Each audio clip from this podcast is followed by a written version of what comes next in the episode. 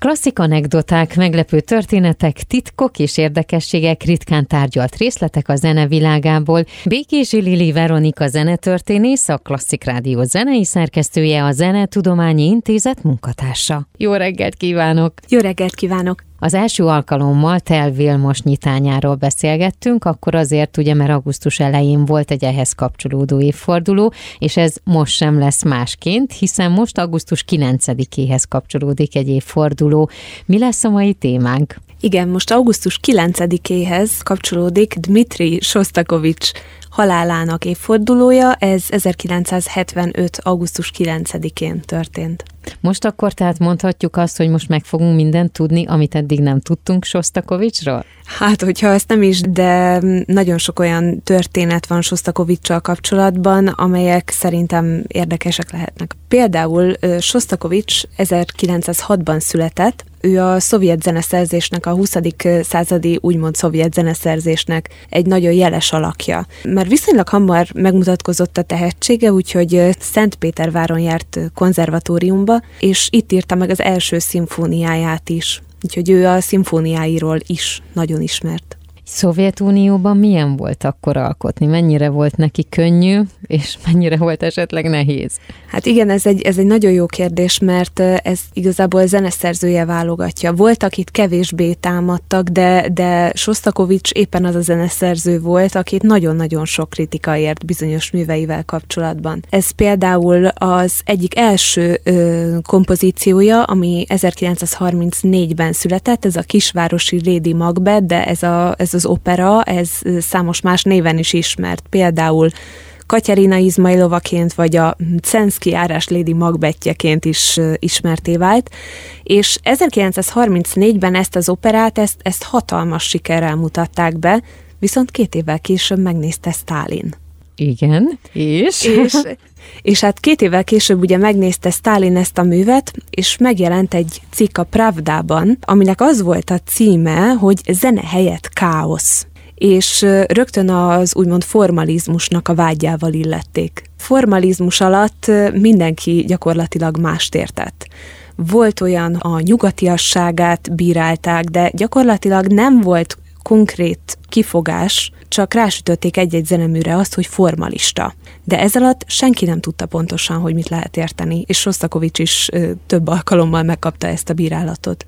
Ezután, miután Stalin megnézte ezt a darabot, és mondjuk ki, hogy nem tetszett neki, vagy bírálta, Igen. mi történt? Hát ezt a kompozíciót többet nem játszhatták, és ezt követően Sostakovicsnak súlyos problémái lettek, súlyos anyagi problémái, és hát nyilván a jövedelmei csökkentek, kevesebb munkalehetőséget kapott. Az 1940-es évek elején került sor például Leningrád ostromára, ez a második világháborúnak egy ilyen nagyon súlyos ütközete volt, ami Szentpétervár, tehát az akkori Leningrádot is érintette, és ennek megfelelően Sostakovics is veszélybe került, és a családjával együtt egy másik másik városba menekítették. Ennek az eseménynek a feldolgozása volt az 1942-ben, augusztus 9-én szintén, augusztus 9-én bemutatott Leningrad szimfónia, ez a hetedik szimfóniája volt.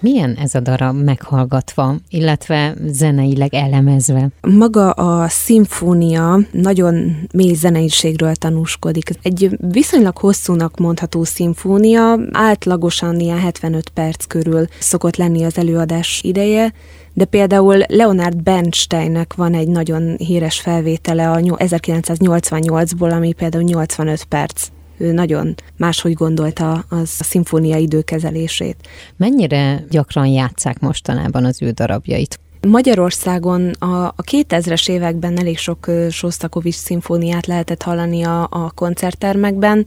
Általában inkább a szimfóniáit játszák. Ezt a Leningrád szimfóniát is szokták játszani, de kevésbé jellemző. Sostakovicsnál meg kell említenünk, hogy azért ő filmzenéket is írt, és ugye ilyeneket is hallhatnak a klasszik rádió hallgatói is. Mi az, ami a legismertebb, vagy amit te kiemelnél? Ez egy nagyon fontos része a Sostakovics életműnek, ugyanis ő még egy picit visszamenve az 1930-as években, hogy biztosítsa a saját jövedelmét, filmzongoristaként helyezkedett el, tehát filmek alá játszott. Számos filmhez is írt egyébként kísérőzenét.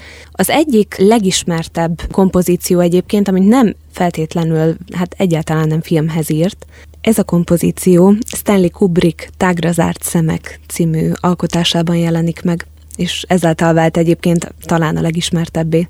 Összesen 36 film teljes zenei anyagát készítette el, én azt olvastam róla. Még az érdekes Rostakovicsal kapcsolatban, hogy 1979-ben megjelent egy Testamentum című kötet, ez Salomon Volkov kötete, amely állítólag Sostakovicsal való beszélgetéseken alapul, hosszú beszélgetéseken. Ez egy életrajzi kötet, ami olyan, olyan sikeressé vált, hogy 1988-ban filmet is készítettek belőle, ez Sostakovics életéről szóló film, a főszerepben pedig Ben Kingsley szerepel. Viszont az utóbbi egy-két évtizedben a zenetörténészek viszonylag hamar rájöttek arra, hogy nem teljes kötet anyaga megbízható, ugyanis Volkovval Sostakovics nagyon kevés alkalommal találkozott, háromszor vagy négyszer röviden, abból pedig semmiképpen sem jön ki egy életrajzi könyv, főleg egy olyan, ami az állítólagos vele való beszélgetéseken alapul. Neked milyen a kapcsolatod Sostakovicsal? Ez egy fogós kérdés. Én, én Sostakovics műveit még az egyetemen ismertem meg egy nagyon inspiráló tanáromnak az előadásában.